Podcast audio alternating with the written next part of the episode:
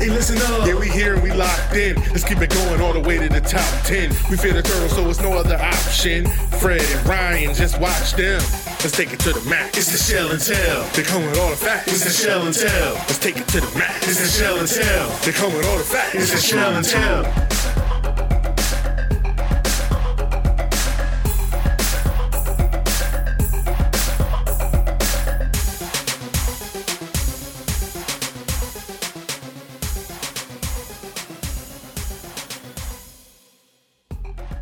What's up, everybody?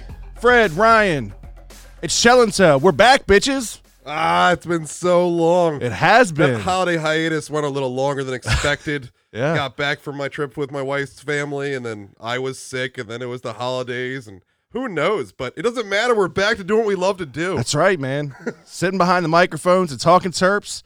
Uh, so we got a lot to talk about on this show.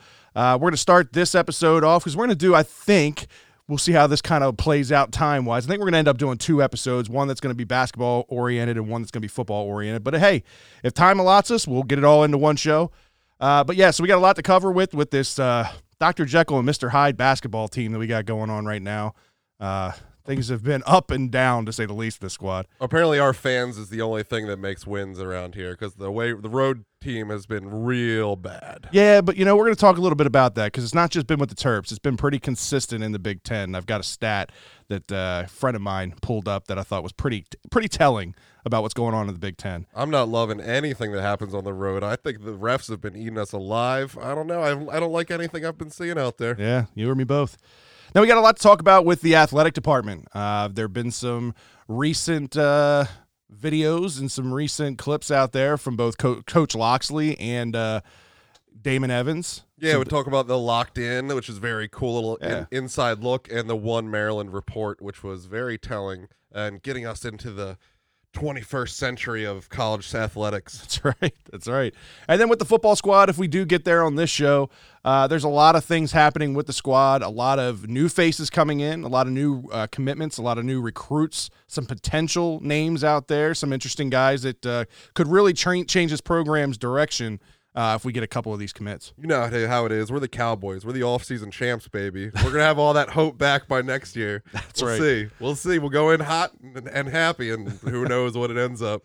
All right, well, let's kick it off with the basketball squad. Uh, as the Terps today ended up playing Purdue uh, at home at College Park in front of Coach Locks and Jalen Hurts, which was kind of interesting. Hey, you got you got powerful friends. You got to use them in the recruiting tools as you can. That's right. That's right. As there were some big names in the house with the football squad, which we'll talk about later. Uh, but yeah, the Terps end up winning this game 57 to 50 uh, after a couple of tough road losses in the Big Ten, losses to both Iowa and Wisconsin. Again, I, I, this team has been very Dr. Jekyll, Miss Hyde type, you know, squad this year. It's interesting to see like the potential in this team because you can see it game to game how strong this team can be, but then they can also flounder in the blink of an eye. And all the road losses have not been made the same. I mean, Iowa within 10 minutes of the beginning of that game, I pretty much knew it was over. It was not going to it was not going to happen. Wisconsin, I really the whole time had faith. The whole Yeah. time I was watching, I'm like, "No, they're playing pretty well. They're going to get this in." I told Fred, I gave him a little update cuz he had missed the first half doing his uh his first love, Birdland BS. Check that stuff out. Um that that you know, yeah, we're we're behind, but they're playing well and this should be a Maryland win and it sure should have been until 12 seconds left. Yeah. it's unfortunate the way that game ended. But today's game um, kind of saw a flip in the script as far as how this team performed. You know, this was a Purdue team coming in that had played hot recently. They had a big 29 point win over Michigan State. So a, a very similar matchup to to us. It's similar in their offensive approach, similar in size. They're, you know, they're a good rebounding team, but they don't they're not a banging team down low. Like they don't have a real big presence scoring down low.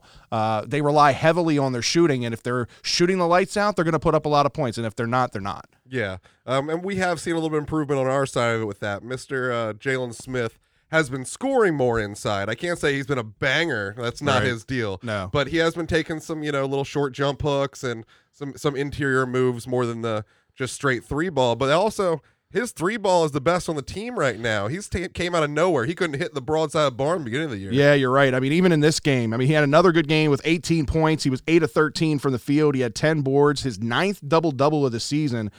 Like you said, to your credit, playing more aggressive, which I like. But again, I kind of I, I took I kind of took ownership on this, and I just stopped criticizing him for the player that I want him to be, and just accept him for the player that he is. Because look, if he's going to shoot 42% from three, I'm just not going to question it anymore. No, absolutely not. It, that he apparently knew that was in there. We hadn't really seen it, so I got angry every time he just shot, shot the three all the time. Um, but yeah, he is definitely one of the best shooters, as our other shooters have been slumping.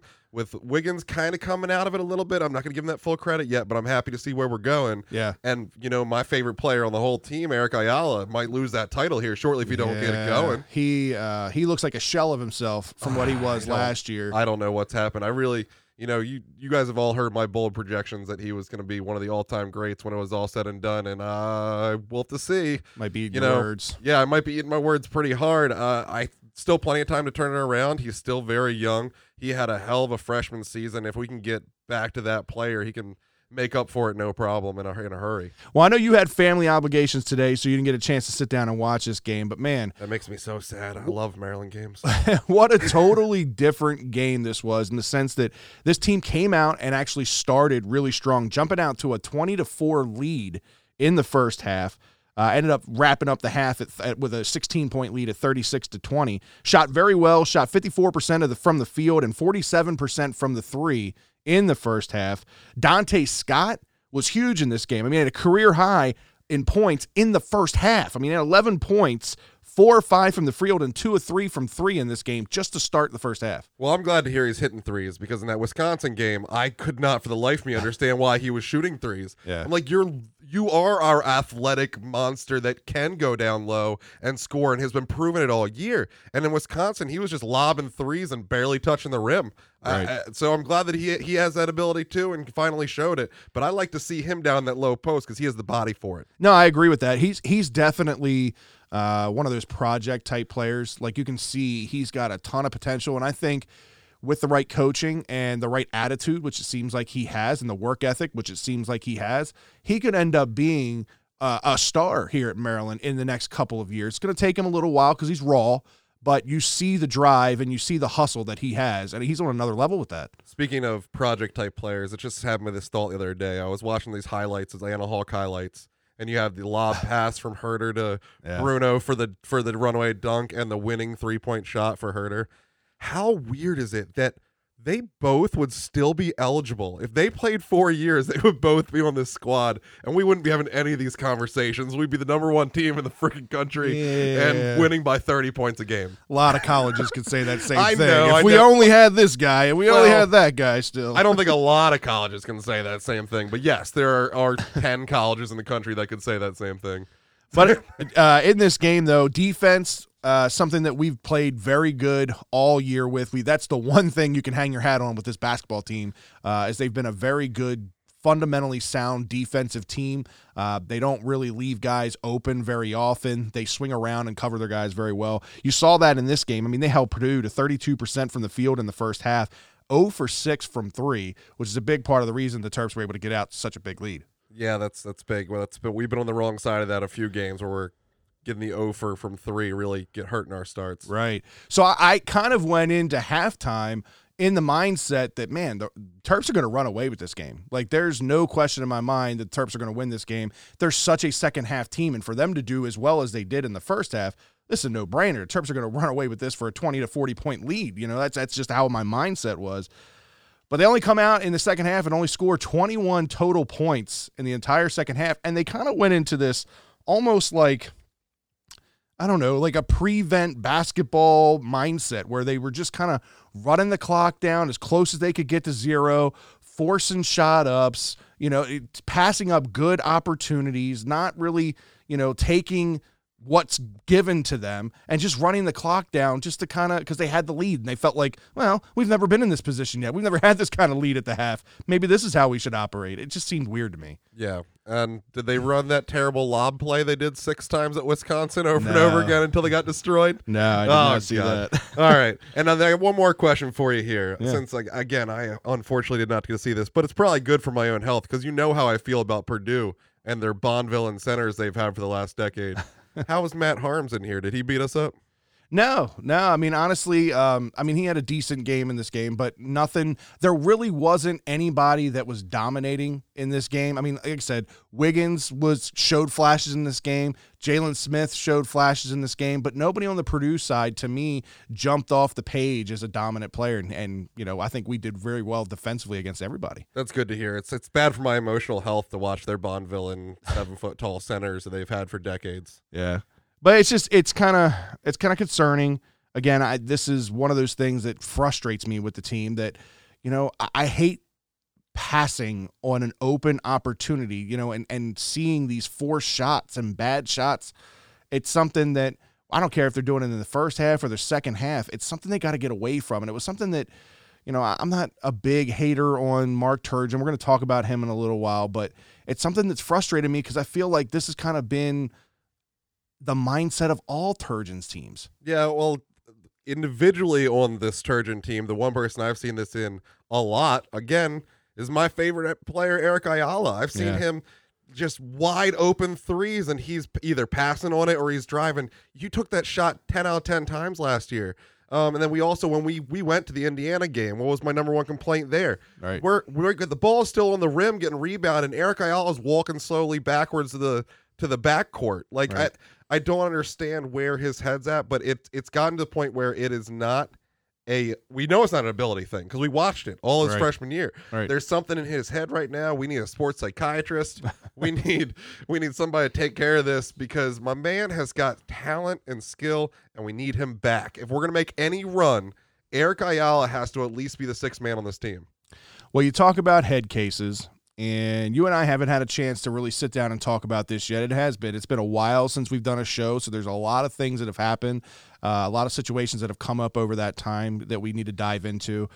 Quick, I want to get your thoughts on the departure of the Mitchell twins. So these Mitchell twin departures hit me a little harder than most. I know I bring it up a lot, but I am a a father of identical twin. They're my girls, uh, you know, recruit eligible 2035, as I always say. um, so I think back, and I don't know if anybody remembers this, and I've looked for the clip a thousand times. I wanted to put it on the show. I believe it was the Harvard game in the Orlando Invitational, and the announcer talked about the Mitchell twins and said how it's a big thing in coaching. Most people don't want to coach twins or brothers. It's a big problem um, for team chemistry. And I'm kind of blew it off, this, that, and the other. He talked about all these other things related to it. Um, but then they also talked about how um, Turgeon had brought these guys in. He had split up their rooms. Didn't let I was going to say, together. I thought I heard that. Yes, it's, Yeah. it was. There was so they were they were uh, bunking with other players on the team, not themselves, trying to to curve some of these twin issues. Well, apparently none of that worked. It still was the same thing that I, I I've been looking into, and for me, it almost makes me question some parenting things here. Like, apparently there is an issue with facilitating independence in this group because it came true way too quickly. Like, we couldn't make it through one season with these guys. Right. That's really, really bad. So, I mean, I don't know if I got to take individual vacations with my kids. I don't know if we need just like daddy daughter days with each individual one, or maybe mom takes one girl and I take the other. But we got to figure out a way to not have complete codependence through adulthood, which technically these guys are. And if you are always throwing everyone else under the bus for brother just because you want to drag brother to the next school with you, that's that can't be okay. I mean, I get what you're saying to a point. Now, this is coming from somebody who's an only child. I don't have a sibling, yet alone a twin. But everything I've always heard about, especially twins, identical twins like that, is they have this uh, unexplainable connection with each other that almost one feels what the other feels. That That's, you know, yeah, that was part of the point. Was if one's sad, the other's sad. Right. One's you know not getting played, and the other one's yeah. upset about playing I, I don't time. think I don't think parenting. Uh, I, I don't. I mean, I don't know. I don't think parenting has a big deal with that. I mean, that's just. I guess the nature of the beast when it comes to twins. I, I thought it was very interesting when I heard that same thing that they were bu- bunking with separate people, that they were Yeah. splitting them up like that. I'm like, Christ, these kids have been together since they were in the womb. Like, Well, and I and here they are in college, and now you're trying to split them up. That's kind of weird. Yeah, well, I know a lot of things um, recommend that you do this like in school. So, like when my girls go off to kindergarten or first grade or whatever, that they would split them up into separate classes, you know, play on separate teams. Um, so there's definitely some psychology behind it. Um, and apparently, we didn't. I I don't know what their their history was. I know that they played for five teams in four years, and now they'll be on six teams in five years. Um, so I guess since they were all on the same teams for all those, that means probably mommy had them all in the same classes and had them all in the same and didn't didn't follow the the psychology. I'm I mean I'm connecting one and one to make three here, but No, I get you. uh, but most likely that's that's been the the path, and I just I want to try to avoid that because again, sometime in life you're going to have to be separate. well, And you you bring up their mother. their, uh, their their- mother their mother- torched us. Their mother has been very vocal on social media, um, lashing out at not just Turgeon but the university and just Yeah. um, you know a, a scorned parent, kind of upset I guess about the whole situation.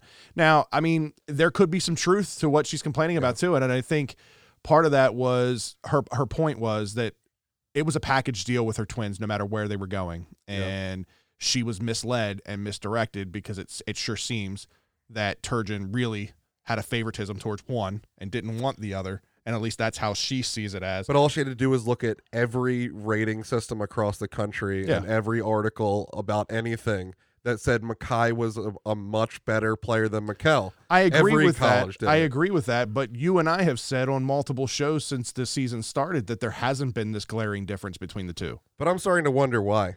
Like, was did did he tank for his brother? Like, as as bad as this has gone, was he was he like sandbagging it on the floor, and that's part of the part of the issue? I don't know. It's very it's very weird to me that it went bad so quickly. Now I don't know if it's been official yet or not. I know that there were some rumblings about them potentially joining the Hoyas down at Georgetown. Has there well, they need a they need that? a whole freaking squad because their whole yeah team got uh, pinched for breaking entering or robbery or some garbage. right. So yeah, I mean, I'm sure they'll they'll end up down there, but I, I don't think they can really do anything. It's mid season, um, so they won't be eligible to next year anyway. So not even seen anything official, just that they were visiting them.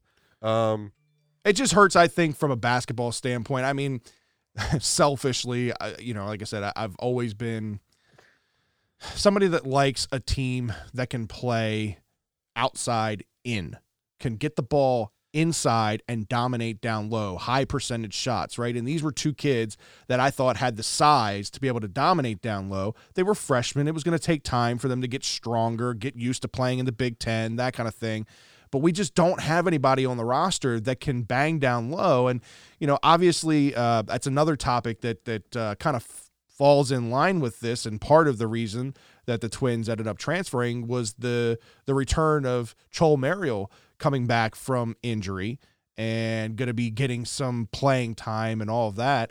This is a kid that very highly touted out of high school, seven foot two. I mean, he's obviously huge as far as length goes but another kid that is built like a bag of sticks and uh, another kid that just doesn't have the physical weight and the physical strength down low to bang low uh, he's kind of gotten off to a slow start as they've kind of gradually gotten him into to, into playing time yeah, I mean, so this guy has not had any any ability to get into game shape. He's been thrown to the wolves. You know, very true That was not true with the Mitchells. But if you look at the Mitchells, like points per minute, rebounds per minute, Chol's already replaced them. He's already taken taken care of it. Now he's not playing the same number of minutes they are. i didn't see him at if- all in this game well, yeah, I'm just looking at year averages here on on Right. this chart. But Yeah.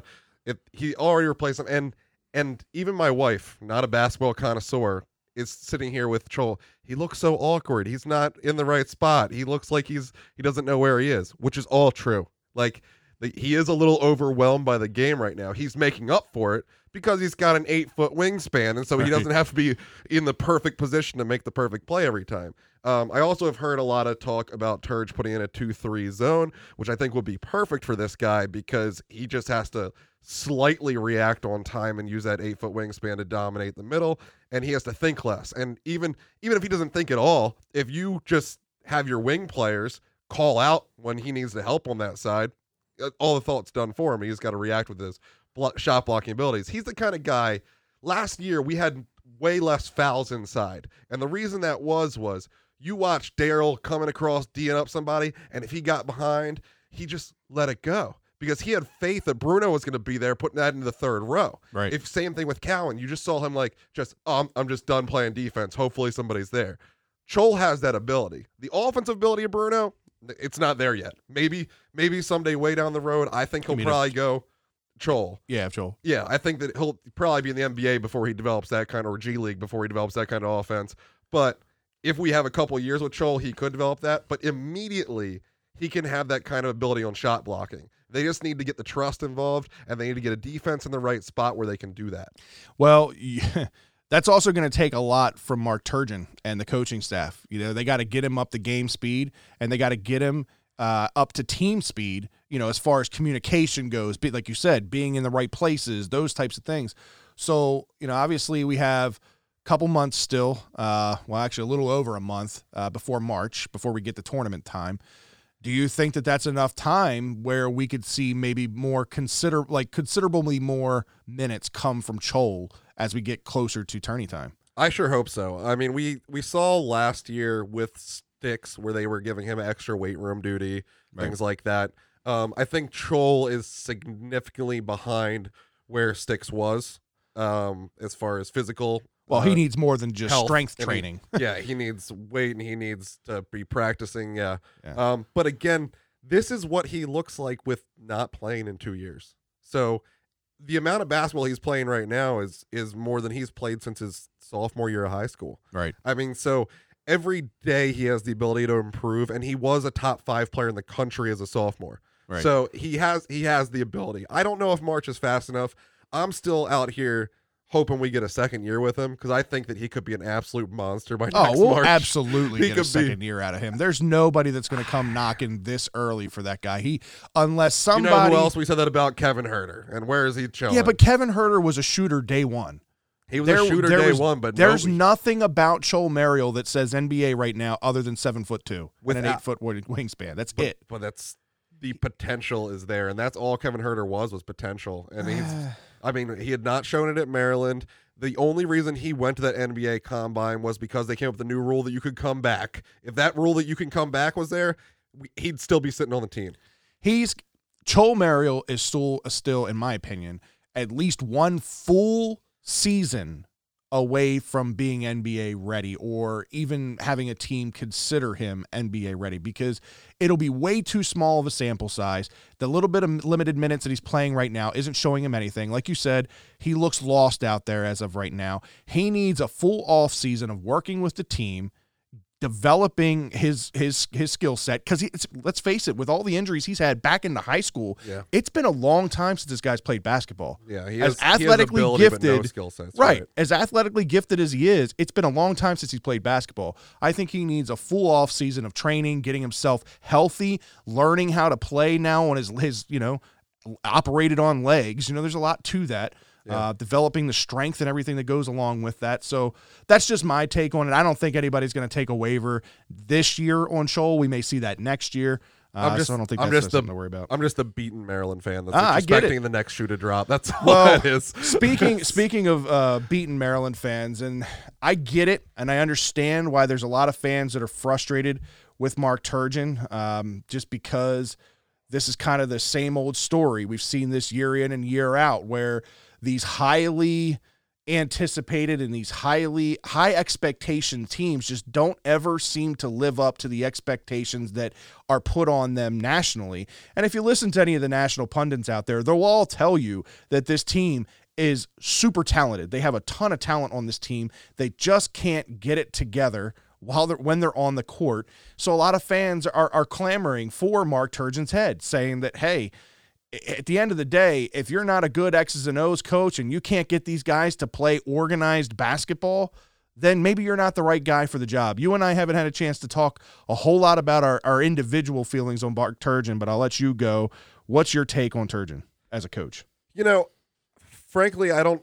I haven't came to my conclusion on Turgeon completely, and I don't think there's a reason to. My biggest thing is we've we're going to talk about more and we can talk about now this facilities deficit that we're at. They've already talked about this year. Right. This 35 million dollar training facility that they're building. That's not going to make us the next great thing. It's just going to get us even with the people we're competing with. And it's Like, bringing us up to the times. It's bringing us up to the times. Like the if you watch the the the release of of you know Turgeon being so excited about that that and Kathy Reese being so excited about Before you get into depth with that, explain to the fans out there that might not understand the importance of having this athletic facility. What's the difference in what they're doing now to having this off or this athletic facility? Well, that's yeah. The, the inside out was presented at that at that hearing was that they're having to schedule their practices around volleyball, around wrestling, around all these things that nobody Currently. on this microphone or nobody's listening to this podcast cares about.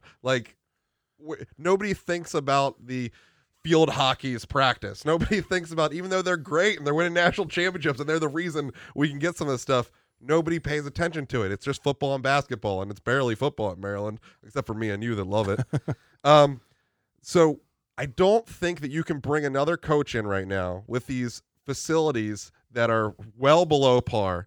Have him have this learning curve of trying to get all the inside and outs and all the relationships with the other coaches on campus and all the things they have to work out to in order just to have practice time.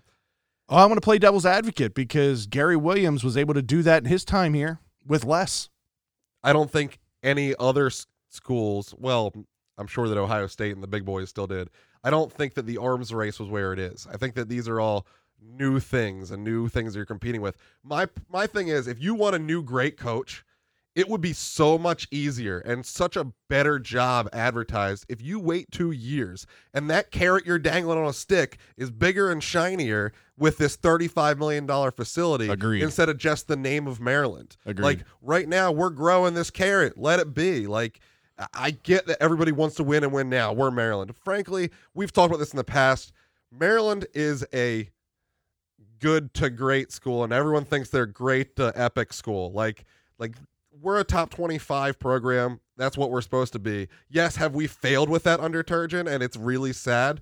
Sure. But everybody that thinks we're Duke and Kentucky is just a little out of their out of their gourd. Like No, I not who 100% we agree are with that. and and so I think a lot of people now uh, the general public is starting to get fed up with with Turgeon, but until we have the facilities and the ability to really take a jump and know we're getting the guy. Like if if right now Maryland's job came open, you could get good coaches to come here, but you can't get the top coaching option in the country. Someone's going to outbid you for him. Someone's going to have better options to be offered for. You're not going to you're not going to get that guy. He'll he'll Well- stay at his high level mid major and wait for the Duke and Kentucky to open up. Maybe. I mean, but you might have some people out there that say, you know, it might not take that type of a coach to turn this program around. Because if we're talking about where Mark Turgeon's deficiencies are, it's getting his team prepared and having his team division 1 Big 10 basketball ready. Like I, they to me look less prepared than a high school basketball team sometimes when they're out there on the court. And you can throw up all the excuses that you want about practice facilities and timing and trying to work around all these things. I think it's BS. Do how how how we rank versus some of these other schools out there, the Kentuckies of the world, the Dukes of the world. You're right, we're playing behind the times, but that's more of a recruiting tool than it is for the most part. I it's think a miracle that we're recruiting over some of these schools. and I agree with that. And that's that's his strength, right? That's his strength. But at the end of the day, I don't give a damn about the names that you're bringing in here if you can't get the results out of it. Gary Williams in his time here was able to get so much more out of less, out of lesser athletes that I personally think if they had a coach in here that had stronger local ties, a la uh, Mike Locksley at in the football program, that there's so much talent basketball wise in the DMV Philly area that you'd be able to recruit a good squad locally and be able to compete on a national level. Then you add in the fact that the coach would actually be strong at X's and O's. these local boys, I love them. I love Morsell's toughness. I love Donta Scott's toughness. But we're going out into the Midwest and getting the shit kicked out of us by little farm boys, and I don't, I don't get agree it. I don't know why. It's these size. Hot, these hotbeds of of talent are great, but it's not working. And I don't know if it's terrible coaching or forget it, I'll say it racist coaching when we go out there or and we're playing against four white guys on their squad. But I, I, I something's really bad. I, I I know that everybody's losing on the road, and I I get that, but the talent difference is so epic. How in the world? I get the Wisconsin loss. I do. It, it shouldn't happen in my mind.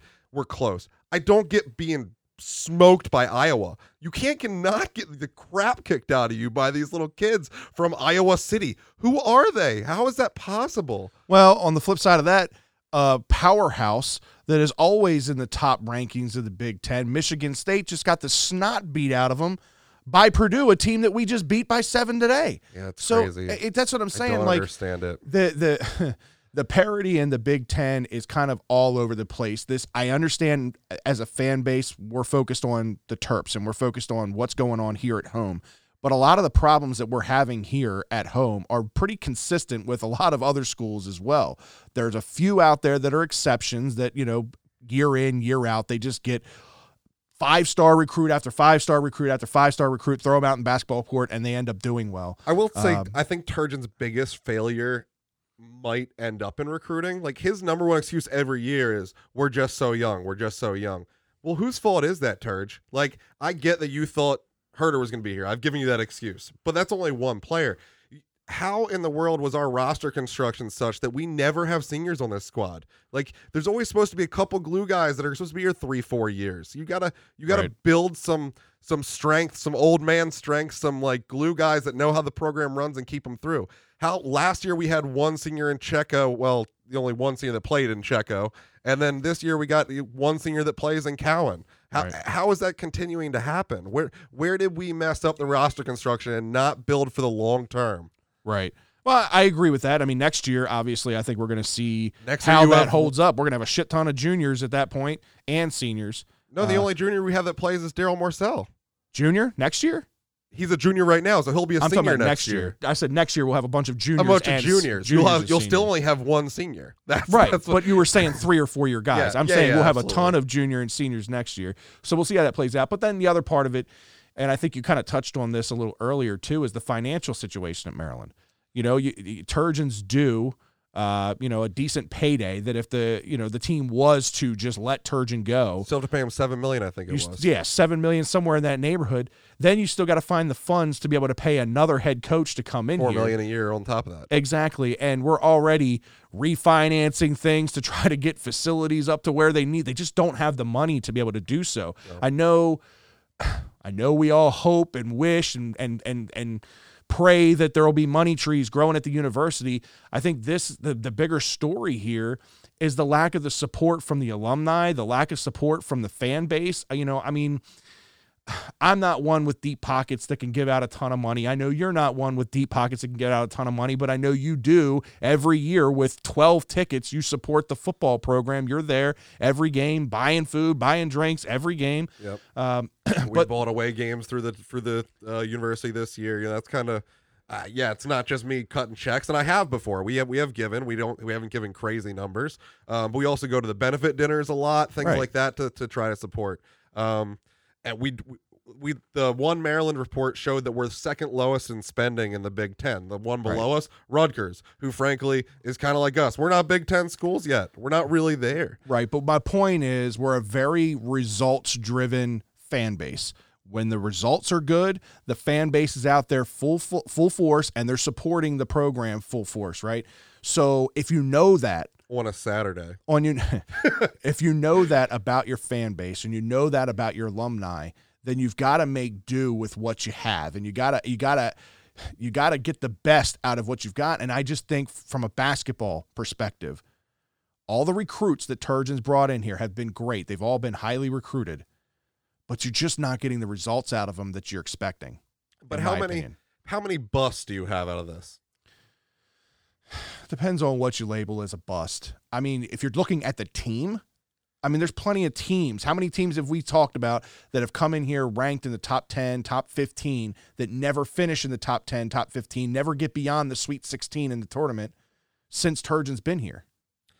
I'm- How many times have we gotten beyond the Sweet 16 with Turgeon? But how many times before that? It was, it was two back to back years with Gary Williams that were great. We win a national championship and then we fail to come Just back. glance over the fact that we won a national championship But- and we went to the Final Four the year before that. That's what I'm saying. It was two great years. Right. But like before that, we were not this bad, but we were pretty much. It was happy to get to the ne- the Sweet 16. We had the same type of results, if not better, with less recruits. My point. we did have less recruits. You're right. That's Uh, my point. That's my point. Now I know things have changed at the college game, the one and dones, all that kind of stuff. Like there's there's been a lot that's The changed. recruiting has developed a lot. Yes. So when you're getting lesser recruits in the early 90s than lesser recruits now, like we know a lot about these high school kids. They're playing basketball 365 days a year now. They're not just in gyms. Like you could find diamonds in the rough a lot easier back then. Pretty much now, there's so much tape on these guys. There's so much uh, time spent on on recruiting and money spent on recruiting that you kind of know who's who. Recruiting is much bigger part of it. I feel like now than it was then. I know they were still people dedicated to it as their full time career, but I mean the online databases and the the YouTube videos that make it so easy to find everyone. yeah. It, it- it's just a it's a different world. No, I, I completely agree with that. We talked a little bit about alumni, uh, and none bigger than SVP Scott Van Pelt. There was an announcement the other day on online that uh, he's going to end up moving his home to to his DC based studio uh, for ESPN, bringing his show and everything here. I think that'll be good for many reasons. I think it'll bring national attention to the university, to the program at a local level. We talked about that at Minnesota. You know, there was live TV broadcasts prior to the games, you know, pregame shows, that kind of stuff. I'm not saying that maybe Scott Van Pelt's going to host those type of shows, but hey,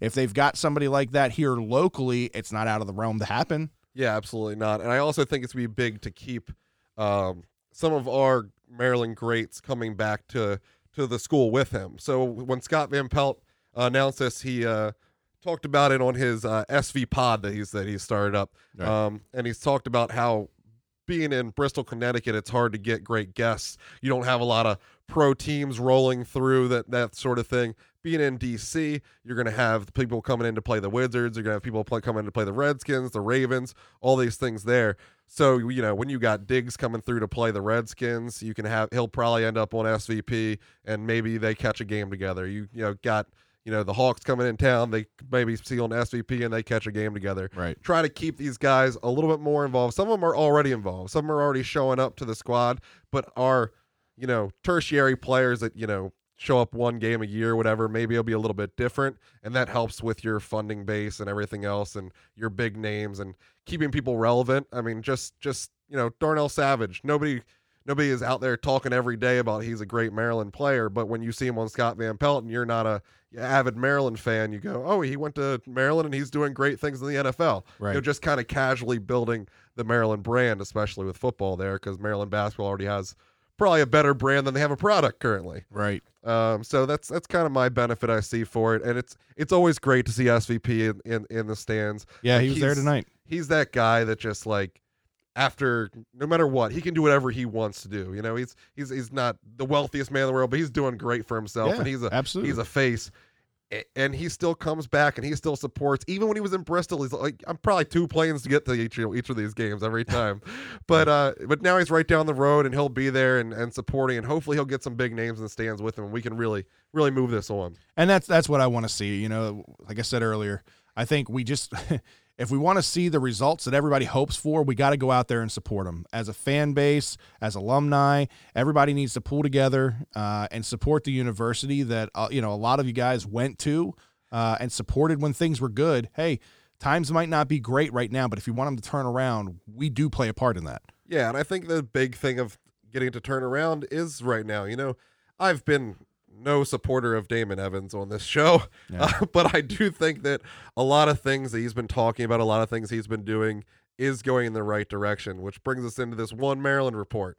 Yeah. So my um my my synopsis of the one Maryland report, which everyone in, and out here knows, is basically on top of the crazy Cole Fieldhouse renovation, and on top of the $35 million basketball renovation from private donors, which they've already gained 21 million of support for, they're spending $54 million on non-revenue sports. Um, Fred and I saw in Minnesota Yeah. that we are way behind in all infrastructure of college athletics. I mean, every sport you could think of had an arena. Yeah. They had a volleyball arena, they had a curling arena, they had a you know the football stadium right there. It's all together. It was all its own had own bo- box offices, its own everything, Right. and and and very impressive. And we don't. And I that was mean, the University of Minnesota. that was Minnesota. This is not this is not Ohio State. This is Right. not Penn State. This is not Michigan. These are not the big boy blue bloods of the Big Ten. And Minnesota, like we talked about on our Minnesota um, episode, we went with the away game, is one of the ones that we don't have the excuse of. Well, there's so much else to do here. It's a big city. This, that, and the other. No. Minnesota is the comparable to us. It really is. Like I was happy to have that be be our first trip because you know DC obviously is the center of the universe pretty much. You got between there and Tyson's Corner with all the all the world powers getting together and doing their things. But it's still just the whole big city atmosphere. Minnesota has an NFL team. Minnesota has a hockey team. Minnesota has an NBA team. Like, so you can't use that argument that, well, you're not going to get the fan support, this, that, and the other. Well, apparently it's there. And and they have time to cover it on the news, and they have time to have the morning show, and they have time to get the people in the stands. So we can get to that point. You just need to you need to grassroots this. You need to get into the younger generations. You need to, you know, build up your facilities. So I again goes back to the Turgeon thing. Why would you throw away seven million dollars to try to save the next two years of basketball when that seven million dollars could go into an infrastructure that's going to last the next forty to fifty years? And that would be the only hesitation, in my opinion, that I would have in getting rid of Turgeon right now. We know that the leash is only another two more years on Turgeon. By those two years, these athletic facilities and and, and will the at least be under construction or Right. done. Exactly. So hopefully at that point we can reevaluate things and see which direction we go in. That's that's Yeah, and you'll be and you'll be deep into the Big Ten money, and you can go out there into that you know four to five million dollar coaching range and Right. have all these shiny dangly things to show them and get the top recruit who you want. Not like, well, the, the fans are mad, so we have to get them somebody else. Like, because that's what I feel the reaction would be right now. Is like it's kind of like the the firing of Durkin because Twitter went crazy. Like Right. right now, Twitter's going crazy, so we got to fire Turge. You know, obviously Durkin had some more stuff that actually mattered with the firing and not just losing on the road. But still, they brought him back, and Twitter said no, and they just went with that. You Right. know, and and that's kind of I feel a little bit of that. I get that there this is not irrational. I get there's problems with Turgeon. I get that he is not succeeding how we think he should, but I just don't think the logical financial and long term benefit of the team would be to bench this guy for somebody else right now because I think you um, immensely improve your position in the next two years. I can't disagree with anything you're saying. A lot of my questions, a lot of my statements were more so playing devil's advocate because there are a fan base that agrees with what you say, and then there's a fan base that disagrees with it. And Most of the other people that are that see it my way just don't talk. That's that's that's I would the people that are angry are out there on Twitter. No, it's kind of like the reviews. You'd only leave a review when you're pissed off at a place. Well, you had a true. good time. You're not getting on the internet and doing a review. It's- nothing more true than the group chat that we're in. Oh yeah, well. exactly. I was Good just gonna bring that up. The group chat we're in. When we win a game, there's like three comments. When we're losing, it's 600 comments deep about everything. Oh, what's going God. wrong? What's yeah? It's it's you know, it's it's. I mean, it's that's just how life is. When you're enjoying it, you're just gonna sit there and enjoy it. When Yeah. you're when you're frustrated, you're gonna bitch, whine, and moan. Yeah, it's. I mean, it, relating it to a Ravens thing, not to take it on another spin, but you know, it, it took. Uh, it took Lamar to have an MVP type caliber year to silence a whole bunch of critics and all the hater fans out there. But the minute he lost that game in the All back. playoffs, they They're all all- came out of the fucking woodworks, man, like crazy. But look, we're gonna cut this show short. It's it's 45 minutes in, so we are going to do a second episode. So be on the lookout for the second show that we're gonna kind of dive into the football program, take a look at uh, some incoming recruits, some potential recruits still out there, the current status of the program. We're gonna talk a little bit about Locked In with Locksley, the the show that he put out there, which was a, a really cool episode. If you haven't seen that, go on YouTube, check that out. Uh, appreciate you guys for tuning in. Make sure you follow the podcast on all of our social media platforms. Follow us on Facebook.